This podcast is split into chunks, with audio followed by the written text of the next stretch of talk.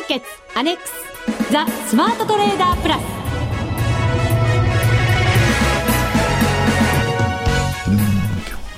全国のリスナーの皆さんこんにちは。内田まさです。この時間はザ・スマートトレーダープラスをお送りしていきます。まずは福福コンビにご登場いただきましょう。国際テクニカルアナリスト福永博之さん。こんにちは。よろしくお願いします。そして残念ながらマネック証券福島正さんは今週もお休みでございますと体調が悪いわけじゃないんですよね。じゃないそうです。お仕事がお忙しいということなんでまあ嬉しい悲鳴ですね。うんまあ仕事としてはね、でもリスナーの皆さんはちょっと寂しいんじゃないかなという気がしますけどね。そうですね。しかもあの FX ダービー第9回をお開催しておりまして、はい、それが終わった週でございますので。そうなんですよ、これ締めは福島さんがやらないと。ね実行委員長ですからね。いやもう来週あのね、えー、来られた時にはちょっといろいろお仕置きですか？お仕置き？いやそれはねもうちょっとリスナーの皆さんにそうです。来週は3人揃って放送ができるといいなと思っております、えー、さて第9回 FX ダービー、はい。えー、いかがでしたでしょうかリスナーの皆さんは？そうですよね、え。ー、まああの前回のミッションがねあの最後ユーロ円でこうデトレしなさいという、通貨はですね特に指定がありませんでしたが、はい、ね、はい。はい、えー、福永さんからいただいた先週のミッションが5分足でデイトレせよという。なかなか私はデイトレって、はい。あんまりやろうと思ってやったことがないんですよ、ね、たまたまデイトレになったという。ことありましたが。あの、あのなぜ、まあ、後でも言いますけどね、えー、なぜデイトレを、あの、まあ、ミッションにしたかというと、はい、あの、デイトレも、あの、冷やしのスイングトレードも、チャートの見方全く同じなんですよ。それが、はい、足が短くなってるか長くなってるかのもの。で、まあ、あの、足は、おろそかし一つの、あの、大きさ同じですけど。あ、そんな長さのこと言ったわけじゃないんですいや、分かってます、分かってます。はい。あの、そうじゃなくてですね、ローソク足の形とか移動平均線の向きだとか、そういう見方は、あの、単にローソク足一本が5日の、おごめんなさい、あの、冷やしのローソク足なのか、5分足なのか、30分なのか、1時間なのかという、ただ、それだけの違いなので、はい、ですから、あのー、まあ、えー、こう30分足でちょっとうまくいってなかったので、まあ、自分のトレードを修正するためにもですね、まあ、5分足ちょっと短いもので感覚を磨くと、まあ、それから少しずつこう時間をですね、えー、もうちょっとゆったりとしたものにこう変えていくとか。これあのデートレって実はすごくそのチャートの見方で言うと、はい、日足だと例えばあの20本あるいは25本見ようとすると、えー、こう1か月以上かかるじゃないですか、はい、でも5分足だと 5×25 だからそれだけの時間で全部5分足見れちゃうわけですよ。まあそうですよね。ローソク足の数だけ言うとね。えー、だからそういうふうに考えていくと、あの自分のトレード、冷やしでうまくいかなくなった時に、なんか見方が間違ってるんじゃないかななんて思った時には、5分足のトレードをやってみるっていうのはすごく実は自分の微調整をする上で有効なんですよね。そうかそこで結論がもう早くも出ちゃうわけですよね。そうなんです。ですからあの結果的にあのローソク足1本が5分なのか1時間なのか30分なのか1日なのかっていう違いだけであって、えー、チャートの見方は全く同じなのでそういう意味ではあの早くね、あの時間をこうかけずに、えー、修正することができると。そうすると損失も広がらなくて済むじゃないですか。5分足で動くあの、まあ、値段ってそんなに大きくないですからね、はい、はい、私なんかは結構デイトレはスピード感が必要だから、はい、ちょっと怖いなって思ってたんですね、ええ、相場ってやっぱり上がったりも下がったりもしますから、はい。ね、だから長く見た方が、え、まあ、ゆったりしたペースでできるのかなと思ってたんですけれど。ただそのそこには良し悪しがあって、ゆっくり見て損失がそのままゆっくり広がっていくとですねどんどん大きなミスにつながっていくわけですね。はい、えー、ですから、あの、5分足で見たときに、あ、ここはちょっと、あの、ちょっと危険だなとかと思う感覚が、日足でも身につくようになっていくと、そう同じ感覚でなければいけないので、はい、まだ時間があるから大丈夫なんて思っちゃったらダメなわけですね。なるはい、そんなことにも気づかずデイトレをやってきた私のご報告。いやいやいや。まあでもね、あのー、どういう結果になったのかちょっとね、はい、楽しみですけどね、はい、はい、この後判断ください。よろしくお願いいたします、それでは番組進めていきましょう。番組を盛り上げていただくのはリスナーの皆様です。プラスになるトレーダーになるために必要なテクニック心構えなどを今日も身につけましょう。最後まで番組にお付き合いください。この番組はマネックス証券の提供でお送りします。スマートトレーダー計画、よーいドンザ・スマートトレーダー計画用意ドン。このコーナーでは、スマートなトレーダーになるためのノウハウ、実践テクニックについて教えていただきます。えー、さて番組の冒頭でもお話しましたが、はい、ミッションは5分足でデイトレせよでございました。そうでした。はい。ダンビも残り1日ということでしたので、そうですね。はい。えー、デイトレをしてまいりました。はい。ホームページにはですね、私が、あここで買いました、ここで売りましたという印をしましたチャートを掲載しておりますので、ご覧いただける方はぜひご覧ください。はい。えー、福永さんからは番組が終わった後に5回ぐらいはやってきてよねって 言われましたが、はい、あの、木曜日、そして先週の金曜日あたりっていうのは、ギリシャの再選挙を控えて、やっぱり動きづらい時でもあったんですね。そうそうそう、そうでした。なので、デイトレ難しいんじゃないかなと思いながら、チャートを見ておりました。はい、まず、金曜日から、うん、金曜日の夜からやったトレードですね。はい、1回目のものです。仕事が終わって帰ったのがですね、やっぱりもう夜中近くになってましたので、そこから入りました。うん、22時44分に、えー、まあ、上向きかなと思ったんですね、私は。はい。はい。上向きだなとトレンドを判断しまして、ええ、買いで入りました。はい、下にこん長い髭をつけたろうそく足、陽線のものができたところで、えー、99円71銭で買いまして、はい、その後、えー、20分後ですね、ちょうど10ピップス上がったところでですね、はい、えー、決済をいたしまして、99円81銭のところで決済でした。はい、無事になんとか1回目を、ちょうどあの、陰線ができたところでしたので、うん、あまり欲張らずにと、で、あまり動かないんじゃないかっていうふうに思ってましたので、はい、欲張らずに陰線ができたところで利食いをしました。はい、その後、2回目の買いで入りました。はい、で、陰線の次にまた陽線ができましたので、はい、99円82銭で買いで入りまして、これもおよそ20分後に、うん、えー、13ピップス上昇したところで決済。はい。はい。で、その後見てたらですね、少しこう、陰線が続く場面があったんですね。あの、私がえー、チャット見始めてから結構陽線が多いリズムだったので、はい、陰線が出始めてなんとなく嫌な感じだなと思って、試しに売りで入ってみようかなと。まあ、これ、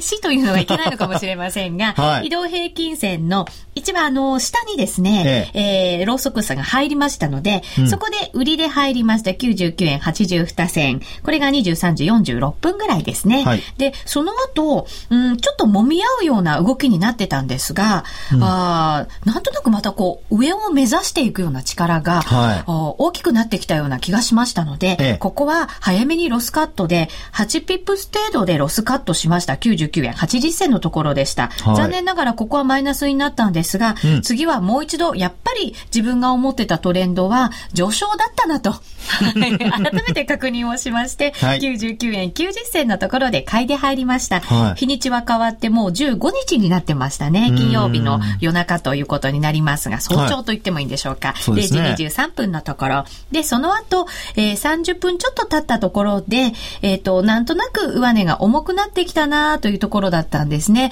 ユーロ円は100円を一旦は回復する場面がありまして、ちょうど100円を少し超えるところ、100円飛び2銭のところで利確をしました。その後、チャートずっと見てたんですが、はい、残念ながら本当に動かなくなりまして、で、もう売りで買えるのか、はい、入るのか、売り、買いで入るのかっていうのところもなんかこう判断できないような、こう横ばいの状態が続きましたので、でね、はい、えー、4回トレードをして、えー、終了ということになりました。いや、よくね、あの、これだけしか動かなかったところで、あの、うまく、売買タイミングを捉えてや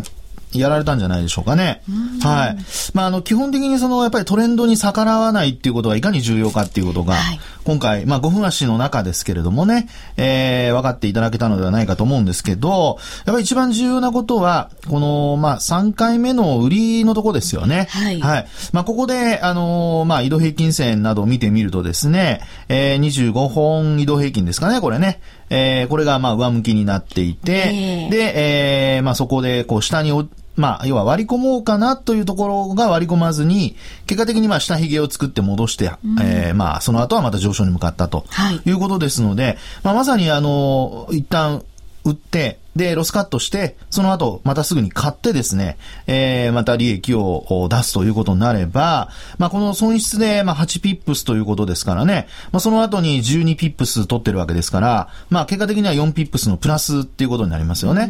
まあ、ですから、あの、内田さんのトレードを考えると、まあ、冒頭にもお話しましたけど、まあ、結果的にこの、おまあ、5分足だから早く対応しなきゃいけないという頭がまあ多分あったんだと思うんですけど、頭に。まあそれがこういうふうにこう早い対応につながっていったと。うん、で、あの、冷やしで見ても、あるいは、まあ冒頭にも言いましたけども、あるいはこの5分足で見ても、ローソク足と移動平均線の関、えー、との関係っていうのはこれ全く同じですからね。はい。なので、まあ冷やしでそのまま、いや、また今日戻るんじゃないかしらなんて思っていると、ちょっとこうね、ずるずると、おまあ、損失が拡大してしまうと、はい、で。そうなると、結果的にどうしても人間っていうのは、あの、まあ、ロスカットしたくないというね、えー、衝動に駆られますので、えー、えー、どうしても対応が遅れがちになってしまうということになるわけですよね。まあ、ですので、今回のこのデートレ、まあ、本当に、えー、どのぐらいでしょう？えっと、時間にすると3時間ぐらいですか？これ。そうですね。3時間なかったですね。ねえー、ですから3時間の間に、まあ結果的にこう、まあ利益を上げた、あこう、額という形で言うと、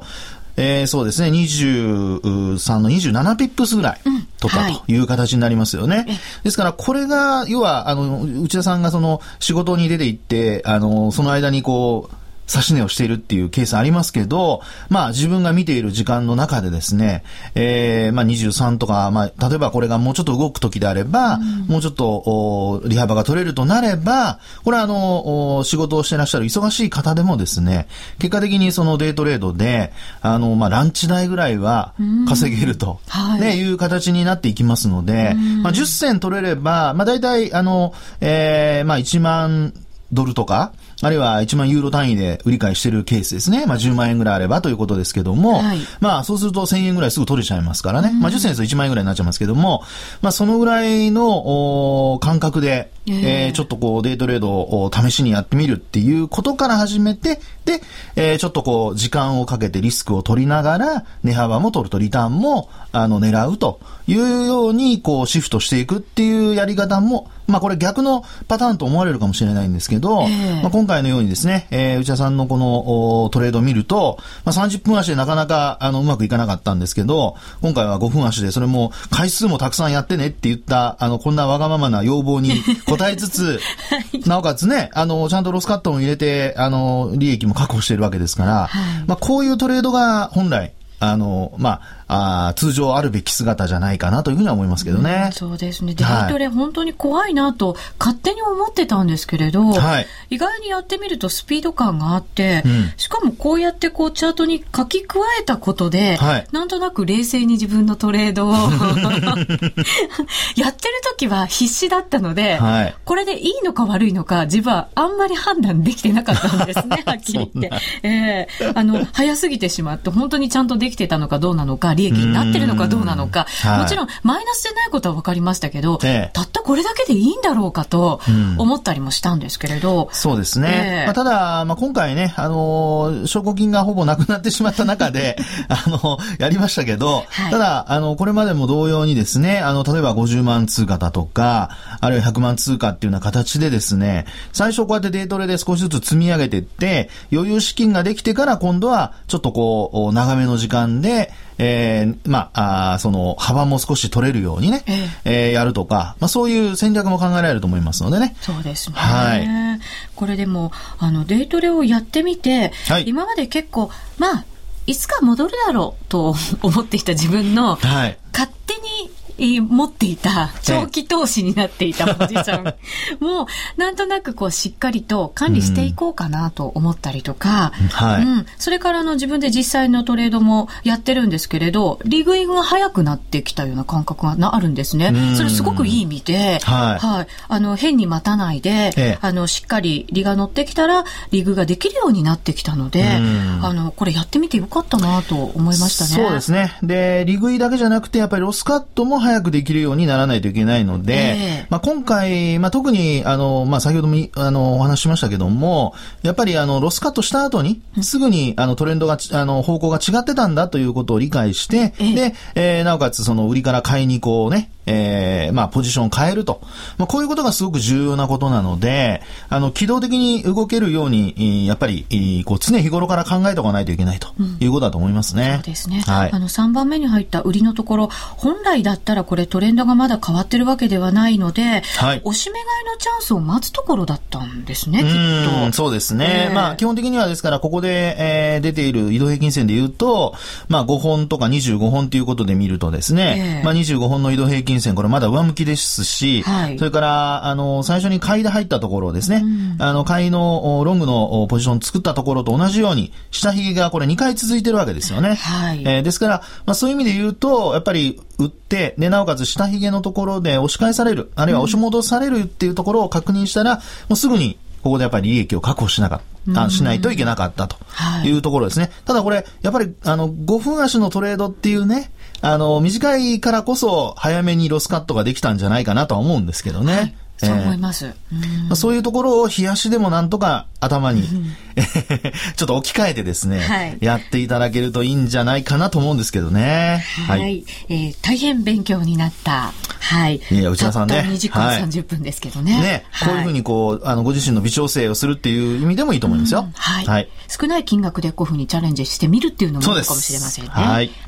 以上、スマートトレーダー計画、用意ドンでした。FX なら、マネックス証券の FX プラス。現在、FX のサービスを提供している会社、世の中にたくさんありますよね。そんな中、マネックス証券の FX 講座が堅調に増えていると聞いています。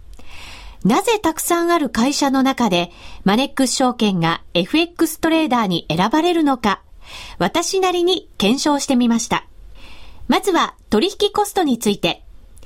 取引コストといえば、取引手数料とスプレッド。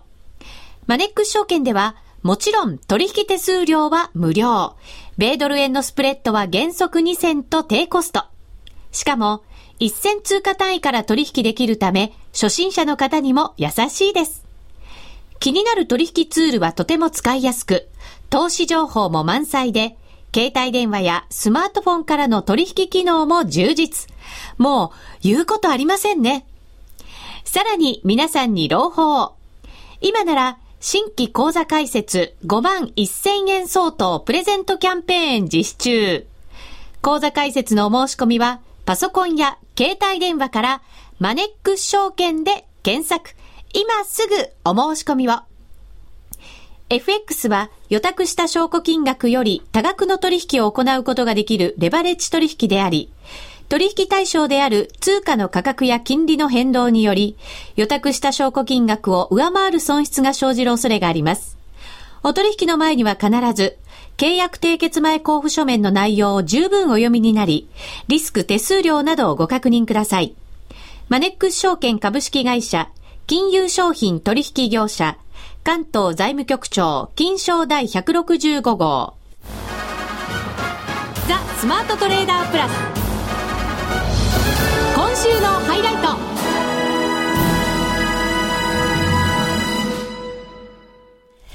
ザ・スマートトレーダープラス今週のハイライトです。え今日のこの時間は株式相場について解説をいただきましょう。日経平均株価今日は71円76銭高8824円飛び7銭で終了しています。はい。あのまあ、株式市場も、と言いますか、株式市場は今日という、まあ、続伸という形になりましたよね。で、まあ、あの、テクニカル的に言うとですね、トピックスがボリンジャーバンドのプラス2シグマを超えてきたりだとか、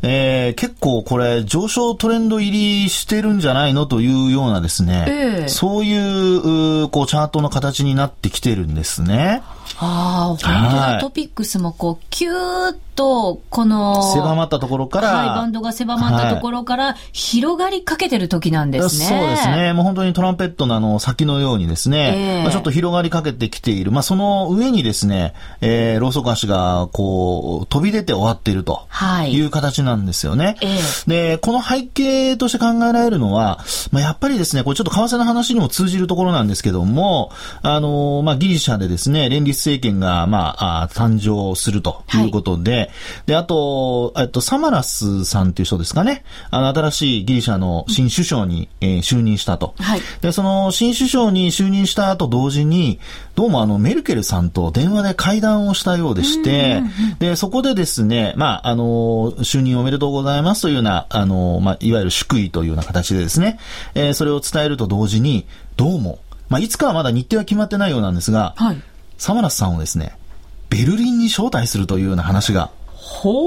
出てきているようなんですよ。そこはじゃあタッグを組んで、一緒に危機を乗り越えていこうっていう、こう強い意志の表れみたいな感じになってるわけですか、受け止め方としては。ね、まあ、要は、これまではですね、あの、まあ、ドイツの方からギリシャの方に対してですね、えー、あの、緊縮を、緊縮財政策を実行しなさいと。うん、まあ、要はもうとにかくルールを守りなさいという、それ一辺倒だったわけですが。確かに立場はアリとキリギリスみたいな、はい、そんな感じですからね。まあ、まあ、そうですね。あの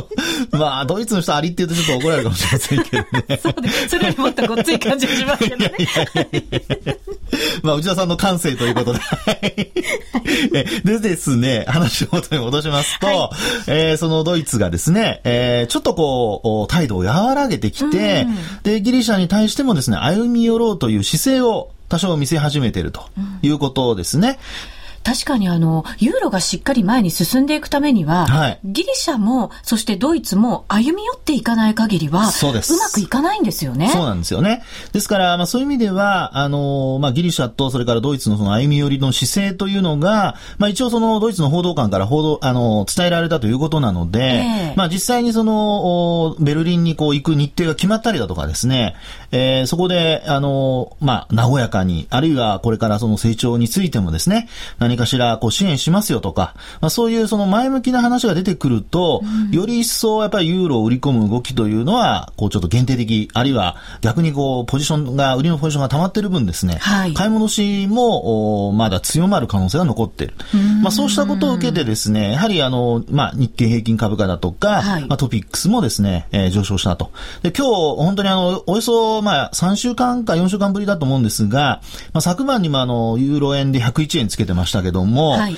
まあそうしたところから今日ですね、あの株式市場では、まあユーロに関連する銘柄、例えばリコーだとかですね、うん、まあこういったそのヨーロッパの売上比率の高いところの株が上がったりしてるんですよね。はい、で、まあそうしたところからやはり考えますと、あの、まあ今週、今晩、それからあと明日金曜日もですね、えー、ヨーロッパでいろいろ、まあユーロ圏でですね、あの財務省会合だとか、あるいは首脳会議も予定されてますけども、はい、まあこういったところで、その協調体制をさらにこう強めるような前向きな話が、まあ出てくれば、まだ根本的な解決には向かってはいないもののですね、えー、えー、多少こう買い戻しの動きが強まってくるのではないかということが考えられるとは思うんですね。確かにそうですね、はい、あのユーロのその一番の根本の問題がすぐに解決するわけではありませんけれども、はい、今までポジションが売りのポジションがすごく膨らんでただけに、えこれ以上悪くないならないんだよっていうことになれば、はい、やっぱり買い戻しも進むわけですよね。ねえ。ー、まあ、それからあとはあの昨晩の FOMC の結果を受けてもですね、まあ、ニューヨークダウがあまり下げなかった。はい、それからあと、まあ、ドルも逆にこうちょっとこう強含んだというところもありましたので、えー、まあ、日本株にとってはそうしたその為替の面からのですね、えー、ちょっとこうマイナスになるのではないかと懸念されていた部分が逆にこう動いてくれたおかげでですね、えー、えー、続伸あるいは買い戻しが続いていると。うん、まあ、今日なんかもちょっとこうね、えー、日経平均株価あるいはトピックスご上昇して、なおかつ売買高、売買代金ともに、確か売買代金は9日ぶりに1兆円ね、はいえー、回復したという形になってますからね。はい、で、あと、株式市場でさらに付け加えるとしますと、一方であの、今日中国のあの HSBC から出ました、あの PMI ですね。はい、これが、まあ、前回の数値48.5だったんですけど、今回は48.1ということで、うん、えー、若干、あの、前回の数値を下回った。で、それに加えてですね、これあの、8ヶ月連続で、その景況感の分かれ目と言われる50を下回ってまして、えー、まあ、これもですね、ちょっと今日は中国関連株の売りにつながったっていうところがあるんですね。はい、まあ、ですから、あの、今日業種別で、えー、東京マーケットを見ますと、やはり海運株が一番下落率トップですね。うん、それからあとは、あ建設、あ、失礼、あの、機械株とかでもですね、はい、えー、まあ、多少こう、午前中、しっかりしてたものがこう、売られたりだとか、まあ、やっぱりちょっと中国関連株と言われるところで、特にやっぱ海運がですね、この、これまでの戻しが良かったためにですね、えー、多少利食い売りが出て、まあ、それで、えー、まあ、今日の取引を得たと。うん、あと、指数で見ましても、まあ、高値と安値の、大体日経平均もトピックスも、ほぼですけども、3分の1近くまで戻してはいるんですね。はい。ね。ですから、3月27日の高値から6月4日の安値までの、まあ、3分の1程度戻しているということもあってですね、えー、若干、あの、日経平均に関しては、えー、ちょっと伸び悩んだっていうところがあるのではないかというところでしょうね。うん、はい、はい。続いてはこのコーナーです。みんなで参加、今週のミッション。さあ、それでは、ここからは、えー、第9回 FX ダービーのランキング、最終ランキングとなりますので、えー、発表させていただきましょう。えー、それでは実行委員長の福島さんがおりませんので、はい、仮実行委員長ということでお願いいたします。仮 はい。かっこ仮。かっこ仮。なんかね、ちょっと申し訳ありません。本当は福島さんからね、お伝えしていただきたいところなんですが、福島さんお忙しいようなので、私が僭越ながら代わりに、はい。伝えさせていただきます。はい。よろしくお願いいたします。はい。では、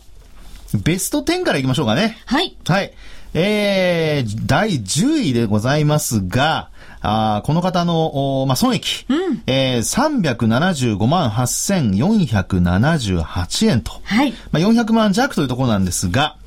えー、ラジオネーム、タイガース命さんでございます。はい。おめでとうございます。おめでとうございます。はい。そして第9位。えー、今度はもうお名前だけいきますね。はいえー、ラジオネームだけいきます。闇先案内人フォースさんですね。はい。はい。それから第8位、えー、低所得者層さんですね。はい、おめでとうございます。おめでとうございます。そして第7位、えー、キンナーバさんですね。キンナーバさん。はい。はい、えー、それからあと第6位がマリオネットウッチさん。ウッチも上手に操ってほしいなという感じがしますが。願いを込めたんですけど、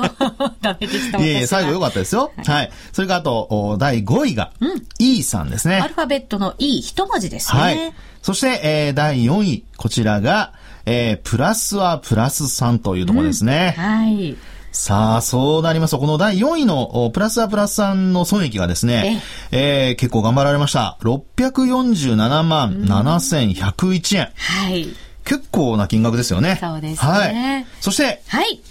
ベスト3いきます。うん。第3位。はい。塩分加藤さん。おめでとうございます。おめでとうございます。第2位、佐藤さん。おめでとうございます。はい。そして第1位、国産大豆さんでございます。おめでとうございます。国産大豆さん、ちなみに1000万飛び飛び2万5388円のプラスでございました。はい。1000万。す、ね、素晴らしい。久しぶりです。見ました。はい。本当大台に。大台に乗せました。ありがとうございます。本当にありがとうございます。さあ、特別賞でございますが、ホームページでも発表しますので、えー、ぜひこちら合わせてご覧いただければと思います。またですね、上位の方々には商品をお送りするために、えメールで、え連絡を取らせていただきますので、お願いいたします。さあ、あっという間にお別れのお時間が近づいてまいりました。私の順位はですね残念ながら 211位のブービー賞。おブービーですか。はい。ブービーなかなか取ろうと思っても取れませんからね。いやいやまたそういうことを言う。また次頑張りたいと思います、はい、お相手は？福永博之と内田まさでお送りしました。それでは皆さんまた来週